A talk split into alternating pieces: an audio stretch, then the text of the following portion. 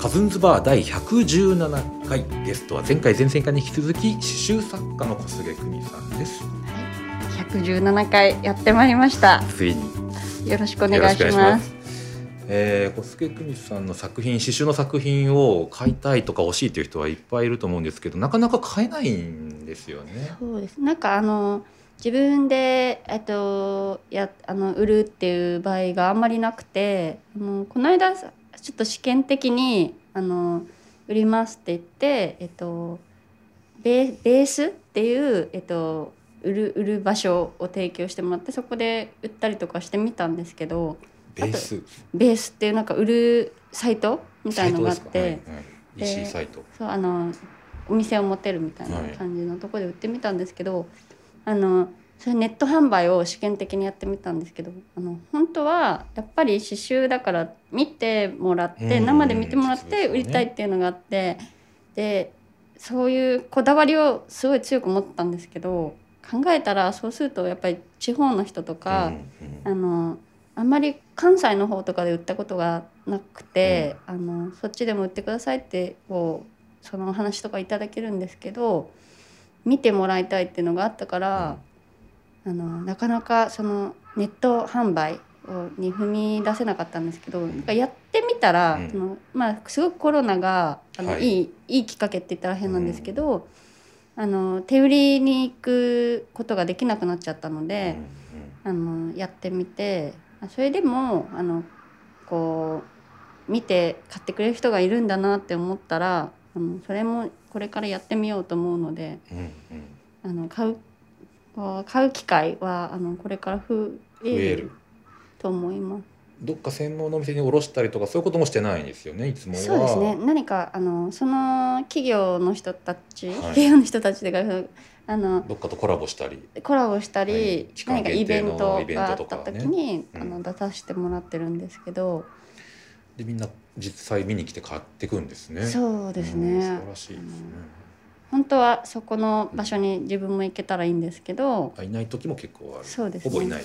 ほぼ ほぼいない。ほぼいるあの東京の場合は結構うんうんあの行きますだけどあのちょっと名古屋とかそういう時は行けないかあらそうですねあうのん商品だうけんうん行って魂は送って念で送って ますでなんか写真とかポップとともにこそうですね置かれてるみたいな、うんうんで店員さんが「この作家さんは」みたいそなうそうですうねん説明してくれてるんでしょうかね。はいえーそうかなんかね今一個買えないかなって話聞いたら何にもないって言われたんだそうもんなねんか手元にねななかなんかかないんですよねそうなんです本当は自分のためのものとかを残したいんですけど、うん手元になかなか残らないのででも数点自分のためだけにあのワンピースに刺繍したりとか、はいバッグに刺繍したりとかは残ってるんですけど、あでもジャケットジャケットとかあ、そうですね映像作品に載せたやつとそうかですそうですそういうのもありますもんね。そうあの草園ってあの雑誌に提供するので、自分のために縫ったものを出したりとか。うんうんあというかそれに出すということでだ結局自分のものになったっていうのは売り物として作ってないやつがねそうですねありますよね。そうですねうん結構あのその雑誌とかに載せたものもそのままそこの保管そこ雑誌社に保管されるのでうんあ戻ってこなかったそうでりす送っちゃうんですそうなんです実物をそうそうそう写真とか自分で撮って送ってるとかじゃないんです。あ違うんですよあのそうそのまま物撮りを出版社の人たちがしてくれるので、うんうんあの私写真学科卒業なくせはいにめちゃめちゃ写真下手くそで、うんではいでも本当一番落ちこぼれだったんですよあうんの写真学科でうんだから自信ないのであの撮ってもらってますそれはなるほど。はいやっぱ写プロ真に、ね、は好好ききなんですかでも。なんですけどねうん下手なのかななんかうんそうあのでも写真って感性じゃないですかい下手やとかうまいとかないけど、いあの物撮りに関してはあああるからそうですね。まあ技術そう力高いところありますねうん物撮りは。でもカメラはいいの持ってるんですか。持ってないですよ学生の頃使ってあのたやつとか。あーえっとアナログのカメはラいは、あフィルムのカメラ最初買わなきゃいけなくてあの FM2 っていうのを買ったんですね、その頃みんな持ってた FM2 っていうのを持ってるんですけど、なんかそうニなんかコンでしたっけ違うか。ニコンニニココンンでやってましたニコンではいそうでもそれ以降はあの本当にどうでもいいカメラを買ってますであとは携帯になっちゃいましたよね今ほとんその後どのカメラ、うんあ今はねうん、スマホで、まあ、スマホでも綺麗に撮れて綺麗ですもんね、うんこんなになるとは思っても見なかったガラケーからしたらまたそんな話になっ ちゃううーんでもやっぱそうやって刺繍に写真ではなく刺繍になっていったっていうはいそうですことなんですよね。はいでその刺繍をまとめた本また新たに、あ違うんですね本が出るというこあとで。そうなんです来年、えっと、まだ何月かはこう決まってないんですけどあの文芸春秋のはい編集の人がお話をあのいただいてはいあの本を出すことになって今頑張って作ってます撮ってます撮ってる写真を撮ってもらってます写真を撮ってもらってる、はい作作品の作品の作ってる過程とかも、そうですね。うあんの、えっ、と、わかりやすいように、あの、今まであった終盤の中で一番わかりやすいようにうん作りたいなと思ってて、うんあの、針に糸を刺すところから、あなるほどの教えるみたいな感じで、まあ、それややったことない若者とかいっぱいそうですよそね、うで今のす時代ねね。。ハウトゥー本なんですけど、あの、わかりやすいように作っております。絶賛。なんか独自のやり方みたいなのあるんですかね久美さんならではの技術とかあるそうですね、んあのこれ本当に私独学で、あの刺繍のあのやり方がちゃんとしてないんですよあの、はいななんていうかマニュアル通りじゃないんですけど、はいあのそもそもがあの私編み物できないんですね。はいで嘘をそんな刺繍できるからいろいろ細かいこと大丈夫でしょって言われるけど、うんすごいほんそもそもがすごく不器用で。うん刺繍しかできないんですよ。あの他何もできなくて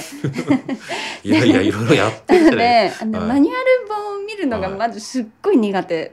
えでそうなんですなので編み物ってめちゃめちゃマニュアル通り本にやのんなきイゃいメーけジあなりいますねそうだからできないんですけどそういう人たちでも分かりやすいようにあの縫える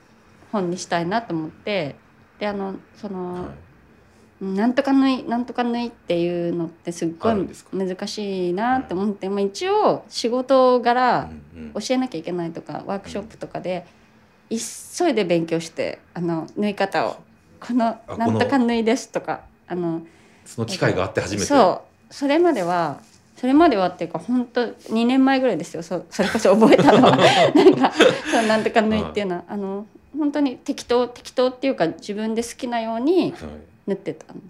独自でうんでも今も知ってはいたんですかなんとか縫いは知ってましたでも家庭科存在では習うんですけど、んそういうなんか覚えたりするのがすごい苦手で、はいだから本当によく言うんですけどあの塗り絵を塗るように塗ってるっていうか、へなんかあんまりなんとか縫いとかにこだわらずえでも塗り絵みたいな縁はないですもん ねそうんな頭の中にあるんですかねうちにうん白い状態のこの縁だけみたいなのがそうですそこに塗っねていくみたいなうんなんかその言われた通りにやるとかそういうのがすごいつまんないって思っちゃってあの、はいそのマニュアル通りにやるのがつまんないって思っちゃうんで本当好きなようにやっ てます。羨ましいなんで いやーきちんとできた方がいいですよ。まあでもいろいろねタイプがあるからマニュアル好きな人もね、うんいるしそうそうそうそうまあ、男の人大体結構マニュアル好きな人多いのかもしれないですね僕もまあ羨ましいですようんそれできるまあ方まあが好きですけどね、ううんんあの家具組み立てたりとか、うんめ絶対見ないんですよあー私はあありの、ますね組み立説明て書方ねはいで失敗するんですけこどれガタガタになって出来上がったみたいななんかそれで最初から見てマニュアル通りにやればいいのになんか面倒くさくなっちゃうんですよねそう見るの家具は見た方がいいんじゃないですか絶対見た方がいいです よえ刺繍も見た方 がいい写真を見た方がいいまあでもそういう見やすい本になってる、うん自分で見れる本ってことになる、そうですね不器用な人でもあのできるようにはい作ってるつもりですうーん楽しみにしています。はいいねえあとはどうしますか。今後のなんかありますかね活動の。今後今後はえっ、といろいろ企業とコラボしてやったりとか、ワークショップとかの予定は一応決まってるんですけどこうコロナでどうなるかはちょっと分かんないんですけど、あのいろいろ決まっております。ワークショップできるかな私先生。できるとは思いますけどね自分の専門のねことを喋ってそうなんですよ、あの結局ワークショップやってもすっごい喋っちゃって なんかやはりみんな進んでないなと思いながら、はいあのあとは家でやってくださいみたいな感じで終わっちゃっあてやってるんですそねうなんです今よねどうしても喋っちゃってあー時間配分とかの概念がないんですかねそうかもしれないアウフグースだと思えばいいんじゃないですかあでも本当そう思えばいいのうにんなんか話盛り上がっちゃって、はいサウナもサウナ行ってるのに話盛り上がっちゃうとサウナ入んないで帰ったりとかしててなんかしっかりしまでどこで勝木ちゃんとかとあの本当にあ食うレストラン食レうスとトラかンで喋っそうてレストランで喋りすぎちゃって、あサウナ忘れてたみたいななるほど帰るかみたいになっちゃったりして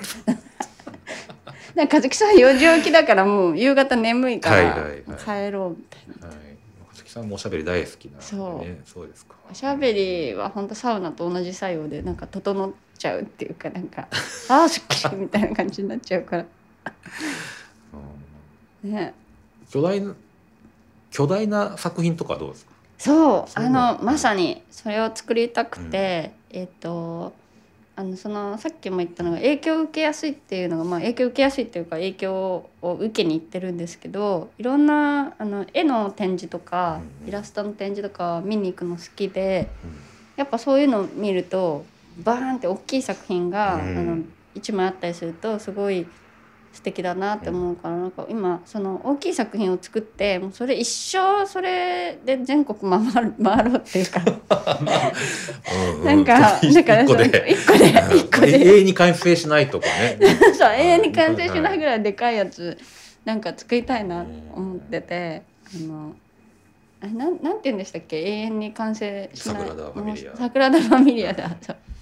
それそれ的をなそれをまあやあれる完成するんですよね今確かねえなんー、かしちゃうんだ思考法が早まってなんか完成するみたいな、えー何そんなニュースがありましたね。なんか生きてる私が生きてるうちはできないでほしかったそんうそでうすそう、ねそういうのが良かったです ね。うん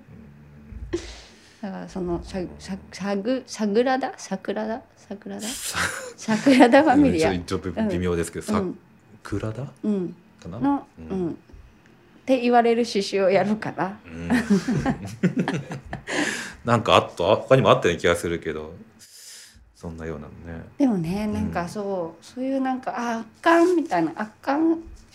て思ってもらえるようなもの、うん大きなものを作りたいなって思ってるけどなかなか時間が取れないのを上手にやっぱり朝方ですかねやあのそれを作るとした らなんか上手に時間配分して作る自分のための時間を作ろうとまあ今その作品の時間を一日三十分とかでも作ればいいんじゃないですか。そうそういうことねそういうことですよらしいね。要はね。なんかそれこそ勝木さんが言ったの20分、20分がなんか。区切りになって区るんで切りすでよっね。て言ってたから本当そう思いますなんかそういうふうに時間を上手に使えるようにさサウナに関しては上手につ作れるんですけどなんか刺繍は仕事だからかななんかさあの時間配分があんまりアウフグースとかがないと なんか上手に使えないからちょっと考えそれをちょっと今月のテーマにしま すね今月のテーマとして考えてみますいやよくできてる方だと思うんですけどいねやそのいろんなやることがある中で生き方を考えますそうねまあうん追われちゃう僕も仕事に追われちゃってる身なんで何も言うことはね言えないんですけどまあでも12月はしょうがないですよね追われるのみんなそうね、うんそうそうそうねやらなきゃいけうないんね、うんはいはいというわ けではいいろいろ聞いてみよう脱線しまくってごめんなさい、えねえそれがいいんですよはい今後の作品も楽しみにしていますはいありがとうございましたはいありがとうございます